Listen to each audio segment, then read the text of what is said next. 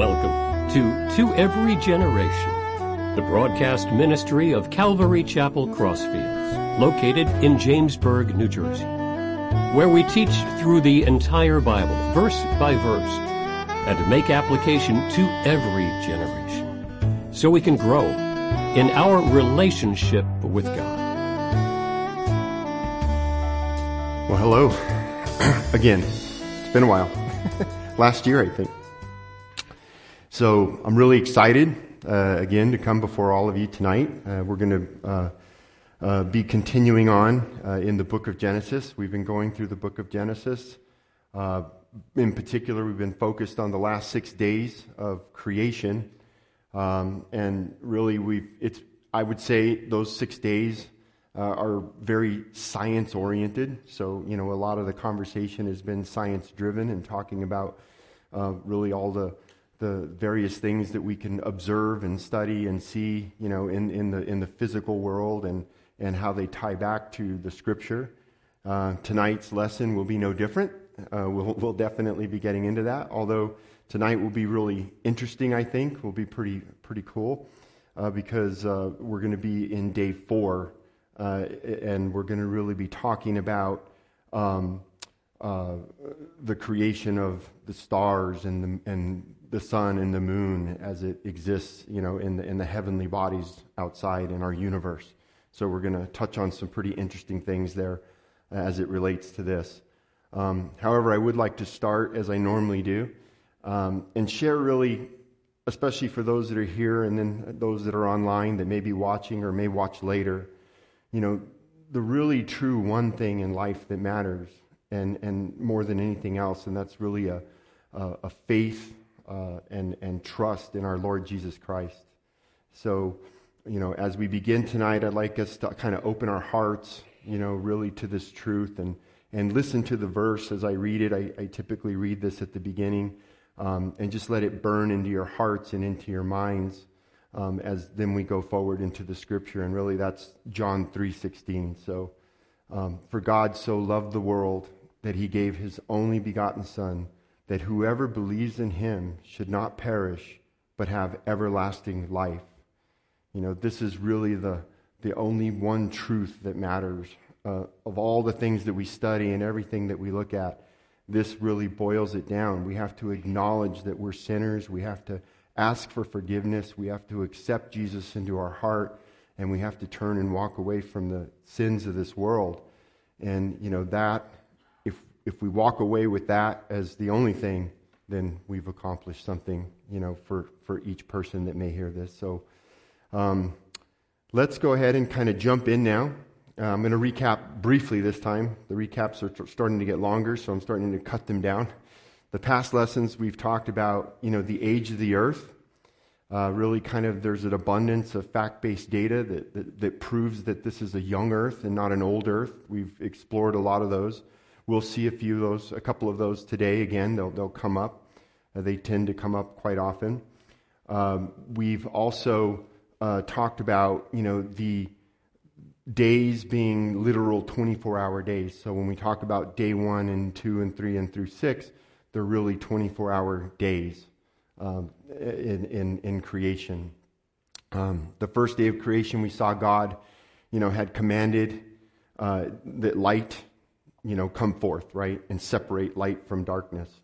We saw in the second day, when we studied that, how he separated the waters, both the water, you know, on the earth, the sky, if you will, and then another water that was in the vault or in the expanse, where, you know, was just this water canopy that existed at that point in time, and we talked in detail about how that worked and what it did. In the third day, last time I was up here, we talked about the separation of land and sea and how vegetation was then put in place, which is really important for the sustenance and growth of everything that was going to come from the next days that came on. And then finally, in this day, and then we'll start to get into the creation of creatures, it's really going to be about the sun and the moon and the stars and really the celestial beings that we observe and see. So that's going to be Day 4, so let's go ahead and jump in. We're going to be in Genesis 1:14-19, and I'll go ahead and start to read here. So, then God said, "Let there be lights in the firmament of the heavens to divide the day from the night, and let them be for signs and seasons and for days and years. And let them be for the lights in the firmament of the heavens to give light on the earth." And it was so. And God made two great lights, the greater light to rule the day, and the lesser light to rule the night. He made the stars also. God set them in the firmament of the heavens to give light on the earth, and to rule over the day and over the night, and to divide the light from the darkness. And God saw that it was good, and so the evening and the morning were the fourth day. So on the fourth day, you know, God made what we call the celestial sphere, this thing we're talking about, right? The universe, if you will. It includes the stars and the planets and the nebulas and galaxies and all these things that we have studied as we were, you know, growing up in school, and we can see, and we're going to dive into some of those, which are quite amazing, what we're able to see now. But unfortunately, you know, I think living here in New Jersey, or I'm over in Pennsylvania, not too far away, if you go out into the night sky on a clear night and look up, you know, we don't get a sense of awe of what this really looks like, right? So I'm going to kind of put up my next slide here and say this is kind of what you would see when you go out and look up in New Jersey at the sky, right?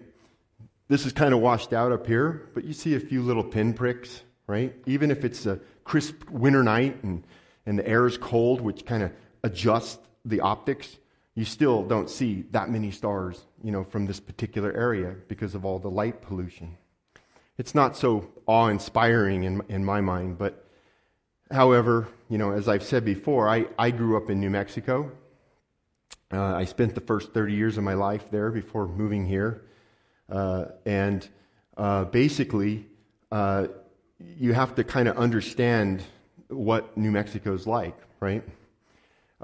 My family can attest to this story because I've told it many times. Whenever I think about stars, it's the one that I remember the most. I've seen many pictures like this, but you know, we were working on a project with the Mescalero Apache tribe, which is down in southern New Mexico, and if you understand the size of New Mexico, it's about 14 times bigger than New Jersey, right? The land mass. It's a very big state, okay? But if you look at the population of New Mexico, it's about 2.1 million, where here you're at about 9.2 million now. This is as the latest numbers that I was able to get. So it's a very sparsely populated state. There's not a lot of cities. There's not a lot of towns. There's a lot of roads that you can drive on for hours, and you won't see a car. You won't see a building. You won't see anything. You won't see anybody. And so when you're out there, there isn't anything to pollute the light. So that night in particular, I had finished the project and decided to drive home. I wanted to sleep in my own bed. Been gone for a few days and was tired of being in a hotel. So I did the 4-hour trek. So this is a 4-hour drive where, again, it's like that. No cars, nobody, no nothing. You're out in the middle of nowhere. Maybe there's some coyotes out there and whatnot. What we saw when I got out of the car to kind of stretch my legs is something that looks more like this. Now, this obviously is not a picture that I took because I didn't have cameras back then that could do this at the time that I was, you know, there. But that's what it looked like. You could see that celestial heaven, right? You could see the expanse. The center portion of the Milky Way there is as it comes across. And with your naked eye, you could just look up, and that's pretty much what it looked like. And so it was quite awe-inspiring.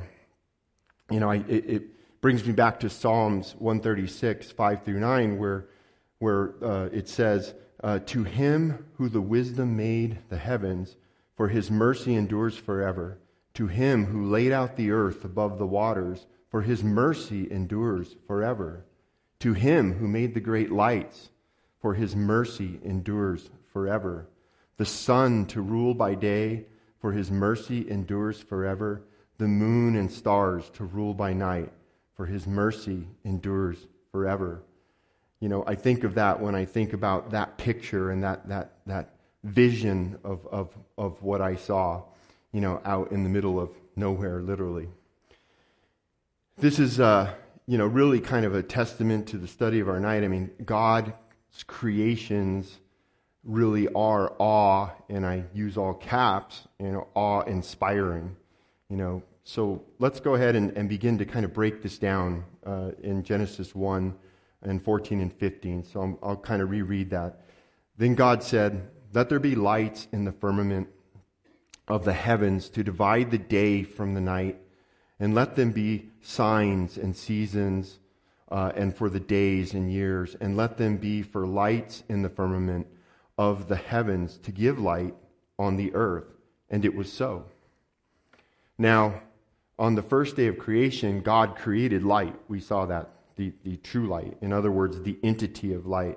And presumably, I would say that during this time, it included all of the electromagnetic spectrum. So, you know, your X-rays and infrareds and visible lights and ultraviolet light, all these sort of breakup. God created that light, you know, when he commanded, "Let there be light." But on this, in day 4, he created something that's different. It's lights, plural. And so when we look at that word from a Hebrew perspective, it's pronounced actually maor, or M-A-O-R, maor, which means the source of light or light givers. So these are additional lights that are cast into place. The atmosphere, you know, being completely purified all you know, at this point, now all of a sudden stars were the first time existed, right? He spoke them into existence. And as we go on tonight, we'll see some imagery that's quite amazing. You know, they are described as being in the firmament, so we've seen that word before, you know, and which to us, when we first look up, it kind of seems like they're close, everything's sort of close by, but we'll see as we get further on here, this stuff's really far away, you know, it's quite far away, so it'll be quite interesting. However, I don't want to lose sight of the main purpose, you know, for the light that was given to divide day and night. That was the purpose. That's what it tells us in Genesis, what God says. And really, it's important, right? Very important. It gives heat for us. We wouldn't be able to live without the light that exists today. It provides photosynthesis for the plants. We wouldn't be able to grow anything. There would be no plant life. There would be nothing if we didn't have that light. That light is very important to us. So I want to talk a little bit as I break this down about chapter 16, where he talks about the two lights. So there's the greater light, which we know as the sun, right? And it's to rule the day. And then there's a lesser light, which is the moon, which, you know, we call the moon, and it's to rule the night. You know, the sun as we know it is, you know, a huge, in our world and what we've studied, this huge giant, you know, body that produces, you know, its own light, while the moon itself produces no light. It reflects light, right? So it reflects it off the sun back to us, but it does still provide light at night. Think about a very bright full moon night, and you can pretty much see almost anywhere, you know, when you're walking around. It's quite bright. So on a clear night, of course. So I would like to address these two, the moon and the sun, a little bit separately and talk a little bit about them. And this is going to kind of tie back to what I consider putting this into a young earth, okay? So in my studies, I've been reading several books, but one book in particular that I've really enjoyed, and it's called In 6 Days. I think I've talked about it before up here. And really, it's a compilation of 50 really well-accredited scientists in mathematics and biology and physics and astronomy, just to name a few. And they're Christians. And they're Christians, and each of their papers that they write, that they compile into this book, are really talking about many different various aspects to why this was 6 days, that creation happened in 6 days, and it really spells it out. And this one that I was reading when I was prepping for this was an essay written by a gentleman by the name of Danny Faulkner, who's a professor of astronomy and physics at the University of South Carolina. And he was talking about the moon and the sun. And so I'm going to paraphrase a lot of what he wrote, but kind of bring it in because it really sort of tells the story about the moon, its existence, and how that fits into the fact that this is a young Earth, the sun as well. So it says here, you know, for each year, what we've learned or what they've measured and studied is that the moon moves about 4 centimeters further away from the Earth. So each year, it's moving a little bit further and a little bit further away from us, okay? And the day also is increasing at a rate of 0.0016 seconds per century. Now, that sounds like it's not very much, but, you know, over time, you know, over a long period of time, as what we would call the long Earth sort of believing, you know, that becomes something that you can supposedly measure, okay? So if you take a look at this and you also think about the moon aspect, so if you understand tides at all, and I've learned a little bit about tides, being a boat owner now, we bought a boat a while back, and you have to learn about tides or you run aground. If you don't, you know, if at the wrong time of the day in the river, you can run aground. I did it already, so I made the mistake. So I learned a lot about tides, but, you know, the moon drives the tides, right? So depending on the placement of the moon, it moves the water up. And then when the moon's not present, you know, the gravity of the moon, the water goes down and it kind of moves it back and forth. And that's how tides are really fluctuating as everything is circling around. So this is kind of an important aspect to the fact that the moon, we know that we've measured over a several period of years that it's moving away. So this is continually moving away.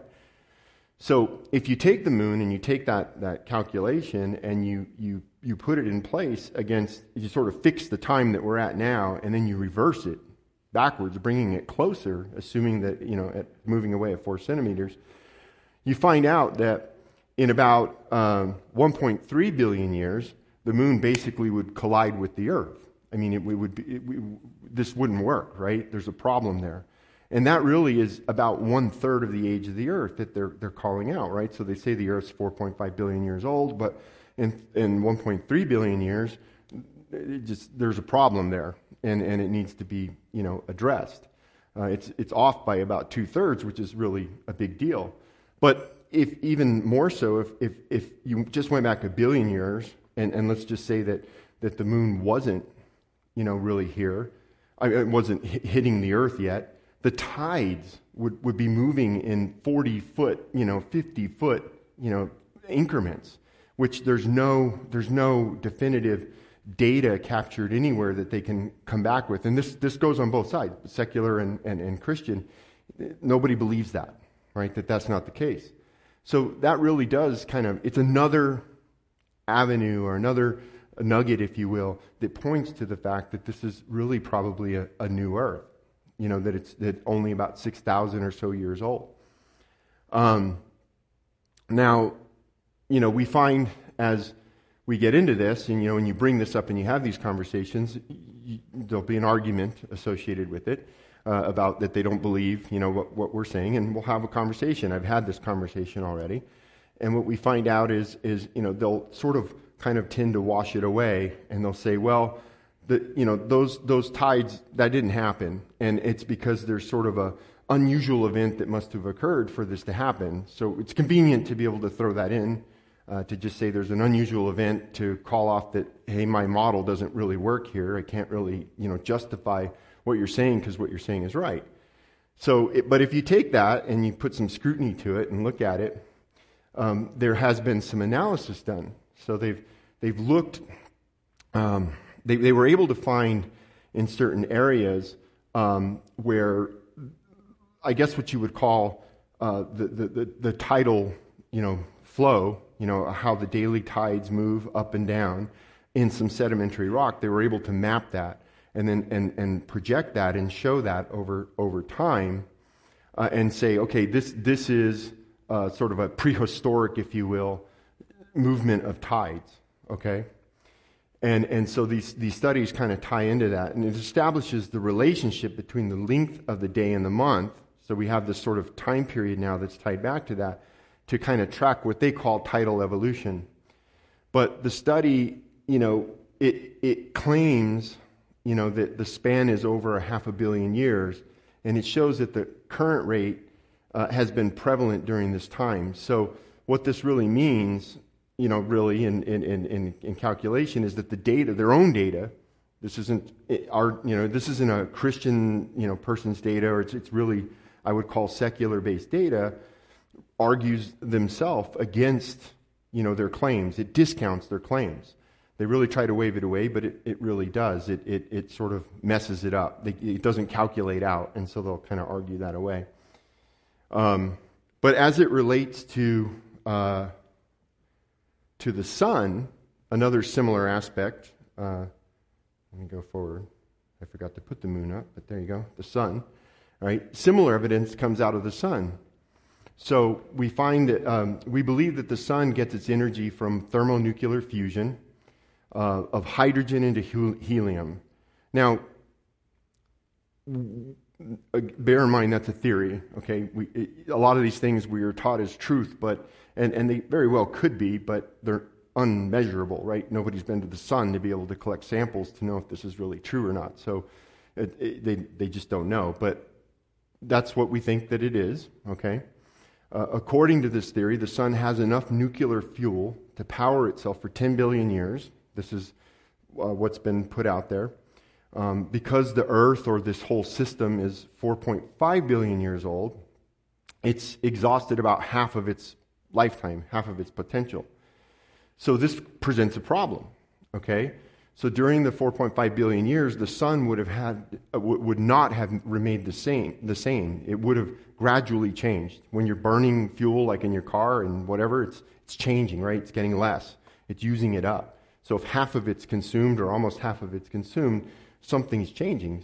So the conversion of the hydrogen to helium, it would have caused, it would have altered really the core of the sun. It would have resulted in the sun's core shrinking, which would force the temperature to increase on the sun. When that occurs, that the mathematics of that, you know, will cause that to increase, and the increased nuclear fusion rate would cause it to be brighter, like a lot more intense. So, but calculations show that in that case, the sun should be, if it's 4.5 billion years old, 40% brighter today than it was 4.5 billion years ago. And it also, it would have been 30% brighter in 3.5 billion years ago, when they claimed that, I guess, life began to appear, you know, in Earth. This is all according to what we would call the Big Bang theory. But based on observations today, if you do the math, and I actually did the math to understand this, it means that the changes over that period of time would have been a 60 to 64 degree Fahrenheit, I'm using Fahrenheit for everybody, change in the average Earth's temperature would have increased, okay? And if you look at our current temperature today, it's 59 degrees Fahrenheit, the average temperature of the Earth. That would have put back in this time everything to be well below freezing. So nothing would have been able to live. The plants wouldn't have been there. There's a lot of problems, you know, with this way of looking at things. So, you know, I take a look at it and sort of, you know, it's called the faint sun paradox. And really, you know, I just think that there are a lot of holes in it. Evolutionists tend to believe that the Earth and sun, you know, are billions of years old. They assume that the atmosphere of the Earth had more greenhouse gases inside of it. So as this happened and it got brighter, that it also adjusted in the Earth so that the greenhouse gases would be less, so that we wouldn't have problems that would occur with the increased intensity of the brightness of the sun. It's really kind of, to me, hard to put my head around how two completely unrelated processes could evolve, in their words, right? Evolve, you know, exactly in compensating ways over billions of years, right? It doesn't make sense, right? The math doesn't add up. The probability is just not there. I find it really more reasonable to assume that the Earth was created really a few thousand years ago. It was pretty much the same atmospheric composition that we see today. Everything was as is. It hasn't really changed much. And, you know, and it hasn't gotten any brighter. And I just feel that that's sort of where we are. But moving on from the sun and the moon, you know, he also made the stars in verse 16. So, and I think this is where it gets really exciting. You know, the stars to me just blow me away, kind of like the picture that we saw earlier. And, you know, so the duration of the days and nights, you know, was the same in each case. And the direction of light that was casting on the earth, this is important because the stars and the moon and the sun were all in place to cast light on the earth, is what the Bible tells us. The light rays were hitting the earth as it rotated, and all this was already happening, even, I think, before, you know, the fourth day. So when God said, "Let there be light," these things came into place. That's the way I see it, and it's the way I interpret it from reading a lot of different other trustworthy, I think, you know, Christian authors that have talked about this topic. It makes sense to me. But, you know, I know that the concept can sound strange. How did the light exist before the light was there? And I think, you know, we have to, in this case, sort of put it to God, right? I mean, who are we to say that God can't create light energy, you know, as he sees fit and how it all sort of plays out? I mean, I can't really argue with that because I don't remotely possess the knowledge that God does, obviously, you know, with this topic. It's a place, I think, where, again, we've talked in the past about faith and trust, and you have to have faith and trust in some of these things and just know that, well, they exist, and I'm going to accept that. I don't think it took billions of years for the light from a star, which is billions of light years away, and we're going to talk about that, to reach the earth, you know, over that period of time. When God spoke it into existence, it just existed, right? The wavelengths and the lines of those light traveling, it just was there at the moment in time when he spoke it into existence. And we have to have our trust and our faith in that. You know, as we discussed in previous lessons, the universe, it tells us God created it. It was full grown. It was in full, you know, full order. I was talking to Pastor Joe about this, you know, which came first, the chicken or the egg? Well, the chicken, because God created the chicken when he spoke the chicken into existence, right? The egg didn't come first. The egg came after. So all these things, whether it's light or stars or suns or moons or land or you know, grass, it all just was spoken into existence. The purpose, as we said before, that heavenly bodies was to give light upon the earth, so that what they did so that it projected right from the beginning. So you have to understand that a lot of the things that we see, even the things that they argue against, they're all theories, right? So theories get put forward, and then somehow they become truths when they're not tested. They're just theories. They're ideas. We don't know. And so we have to understand that and go into that. Again, as we move on, in Deuteronomy 4:19, I thought this was really good because I feel like it's fitting. He said that, "And take heed lest you lift your eyes to heaven, and when you see the sun and the moon and the stars, all the hosts of heaven, you feel driven to worship them and to serve them, which the Lord your God has given to all the people under the whole heaven as a heritage." So what we see in that verse, or verses, is that it's a gift. God created this. It's a gift to us as humanity. You know, we haven't come yet in creation as we're talking. We haven't been created yet. It's coming. But it's a gift. And we don't want to worship the creation, right? We worship the Creator.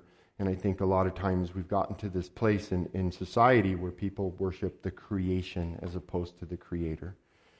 Amen?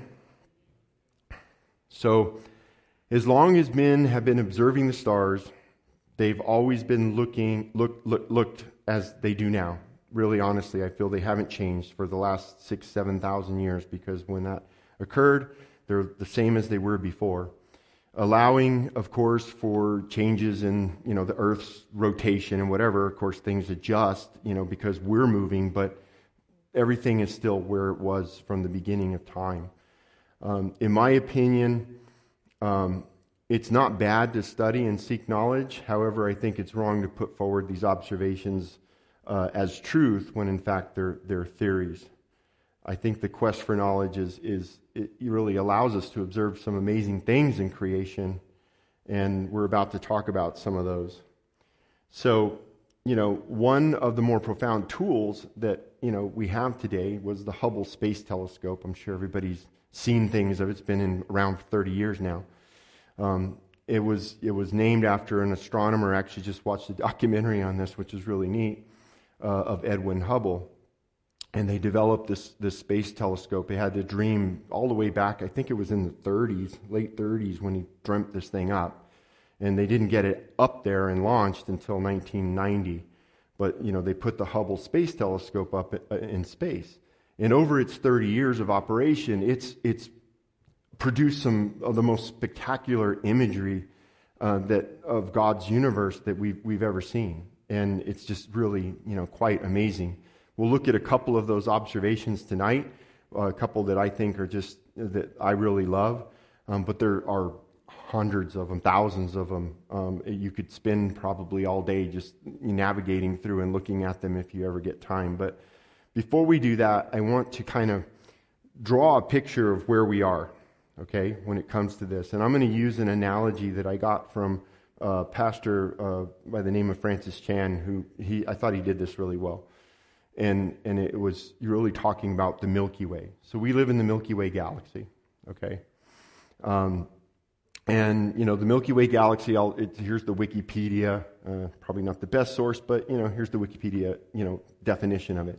It's a galaxy that includes our solar system, so all of our planets and our sun and so forth, moons, with the name describing the galaxy appearance from Earth. It's a hazy band of light seen in the night sky from stars that can't individually be distinguished by the naked eye. That's the Milky Way. That's that haze that you see when you look out at the Milky Way. The term Milky Way translates from the Latin via lactea, which means milky circle. So it's just like a milky white circle. So that centerpiece that you see there is that. Now, if you take a look at this, I'm going to click forward one, and I'm going to use the little laser here. Do you see the laser on the screen there? Okay, so where the laser dot is right now, that's us, okay? So in this picture, and it is somewhat to scale, although it would be a pinprick. You wouldn't even see it as a dot like the laser dot. That's where we are. And you can see the blown-up picture on the right-hand side here. This is where we are inside of this Milky Way, okay? Now, that being said, as we kind of go forward and take a look at this, I'm going to use this illustration. You first have to kind of measure things in speed, in light, right? Everything's measured in light and space, right? So how far something is based on how many light years it is away from us, for the most part. Maybe the closer things like the moon and so forth we can measure in miles, but anything else you're going to measure in light years. And so you have to understand the speed of light. So the speed of light is... light travels at the speed of 186,000-ish, okay, miles per second. So it's extremely fast. If you had a laser and you put it totally perpendicular to the Earth and it would follow the curvature of the Earth, it means it would go around the Earth 23 and a half times in 1 second, right? So it's really fast, right? So it's moving along. Now, if you take a look at the Milky Way, and here's my laser pointer again, and you look out at the outer edge on this side, and you come all the way across to the outer edge on this side, okay? To travel across this, it would take traveling at the speed of light, 186,000 miles per second. it would take 100,000 years to cross just our galaxy, okay? Just to get from this side to this side. So it's quite amazing, the sheer size of what God created.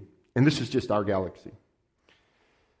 Another interesting point about this is it's estimated now, because of the Hubble Space Telescope, there are over 450 billion, with a B, billion galaxies like this that are out there.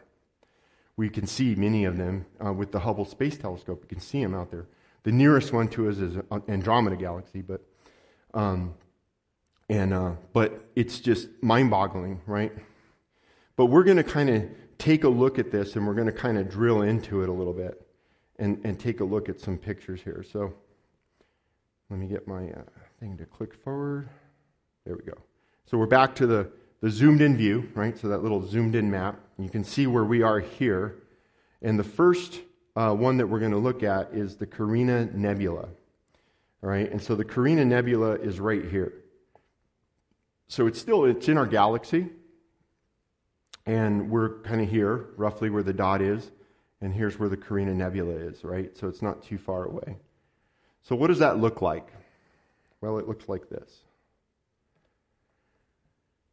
So it's quite amazing picture. I don't even know how it looks up there. It looks pretty amazing, yeah. The imagery is just, you know, mind-boggling. So according to NASA, the Carina Nebula is an enormous cloud of gas and dust, and it's home to several very big, massive, bright stars. It includes a dozen or so that are 50 to 100 times bigger than our sun, right? So they're very big. Imagine our sun, 50 to 100 times bigger. Obviously, it would singe this planet if it were, you know, to nothing. It would be like us and Mercury or something. It's about 7,500 light years from Earth. So it would take us, traveling again at the speed of light, 7,500 years to get to this nebula and be able to see it. You know, if we had a spaceship that could move at that speed, we'd have to actually have to travel it at a faster speed than that, which I don't think is going to happen. So it's been given a lot of different nicknames, but it was originally discovered in 1752, which I thought was kind of amazing. That's a long time ago. You can see it with a telescope. If you know where to look for it, you can actually see it. Not as clear as this, but you can see it. And it was discovered in South Africa by an astronomer in 1752. So now we're going to go back into our zoomed out picture, and we're going to look at one more. And this one is really called the Eagle Nebula. And it is right here. So again, similar. We're here. It's over here. And, you know, it's still within our galaxy, and you would almost kind of consider it's close by, right? It's a close neighbor. So what does it look like, this Eagle Nebula? Well, it's very, very beautiful. You know, these red colors. Now, the colors come from the way they shoot the film, you know, so they're able to capture various different things by using different filters. But it's just quite beautiful, the gases and so forth that exist there. It's a star cluster. It's surrounded by these things called natal clouds. It's kind of cosmic dust and glowing gas that exist out there. And again, bear in mind, theories, right? We're not 100% sure. Nobody's been out there to see it, but that's what we think that it is. And, you know, it's about 7,000 light years away from Earth. But I want to focus in on one area that I just find, this is probably the most beautiful picture I've ever seen to me. You guys might think otherwise, but it's in a specific area. It's right here at this particular piece. And I really like it because of the name that they gave it. The scientist, NASA, I guess, or whoever named it. I'm not quite sure who named it because I didn't see that. But let's take a look at this more close up. So this thing is called the Pillars of Creation. So they named this after what I think is a perfect name for something that's just so quite amazing and beautiful. If you look at all of those stars that are beyond, some of those are stars that are just in our Milky Way. There are some that are maybe could be galaxies that are further off, but it's just it's uncountable, right? The sheer number of what's out there that God created. And so this is, again, it's part of the same cosmic dust and gas, but they call it the Pillars of Creation. And this too, the Eagle Nebula, was seen back in 1745 by a Swiss astronomer in this case. So unfortunately, I don't have, tons of time. We could look at these, quite a bit, but, we'll kind of continue on here. It's really beautiful, and I think that it's worth, looking at and taking the time to take a look at it. It's important that, as I said before, that these descriptions, they're man-made. We don't know. We haven't observed these things. It could be true. It could not be true. But, it is, very beautiful of what God has created. It says in the Bible, in the Genesis where we were reading that, these lights were set in the firmament, and they were set there to cast light on the earth. The firmament is a common term. We heard it before in past study, but it's quite an amazing sphere of God's creative ability and what He's created. The fact that both the sun and the moon are called light givers does suggest that they are of the same substance, but they're not. One generates light, the sun, and the other one reflects light, which is the moon. So as I close, I just want to kind of remember a point of one of the studies I was doing. There was a little story, and I think it's a good fitting place as we talk about the sun and the moon, and the sun gives the light and the moon reflects the light. And I'd like to read this. So in first, a couple, last scriptures here, in 1 John 1:5, it says that God is light and in Him is no darkness at all. And in Matthew 5:3-16, we see Jesus tell us that you are the salt of the earth, but if the salt loses its flavor, how shall it be seasoned? It is then good for nothing but to be thrown out and trampled underfoot by men. You are the light of the world. A city set on the hill cannot be hidden, nor do you light a lamp and then put it under a basket, but on a lampstand so that it gives light to all those in the house who are in the house. Let your light so shine before men that they may see your good works and glorify your Father in heaven. So as I close on this story, it's about the author's writing about his mother who used to teach him. He said, I remember my mother teaching me that in a way, the sun is like Jesus. Jesus as God is the source of light, pure holiness, righteousness, goodness, all truth. Now, this is the opposite of darkness, meaning the darkness of sin and evil, and thus God is the opposite of the evil one, the devil, who is the father of all lies.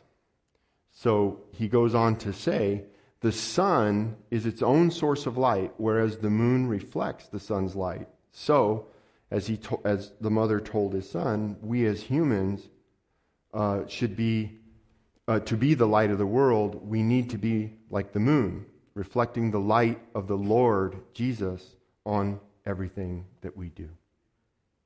So let's go ahead and pray, and we'll close out. Heavenly Father, we thank you for this day, Lord. We thank you for this message and time, Lord. I thank you, Father, that anybody that hears this, either here now, Lord God, or on the live stream, or searches and finds it, Lord, that it will bring meaning to them, Father, that it will bring direction to them, Lord, that it will guide them to your truth, Father God. We thank you so much for loving us and for creating this beautiful, beautiful world and universe, Lord, that we live in. Go before us now tonight, Lord. Keep us safe. In Jesus' name we pray. Amen.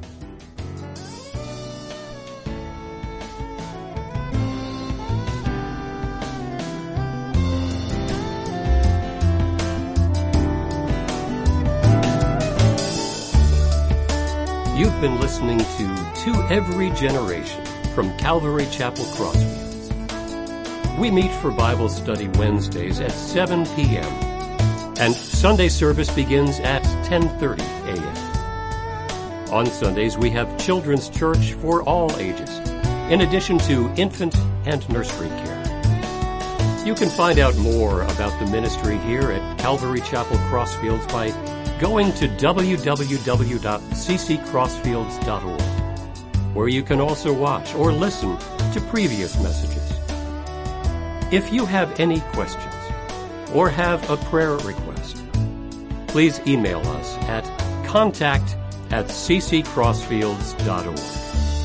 Thanks for listening, and may God bless.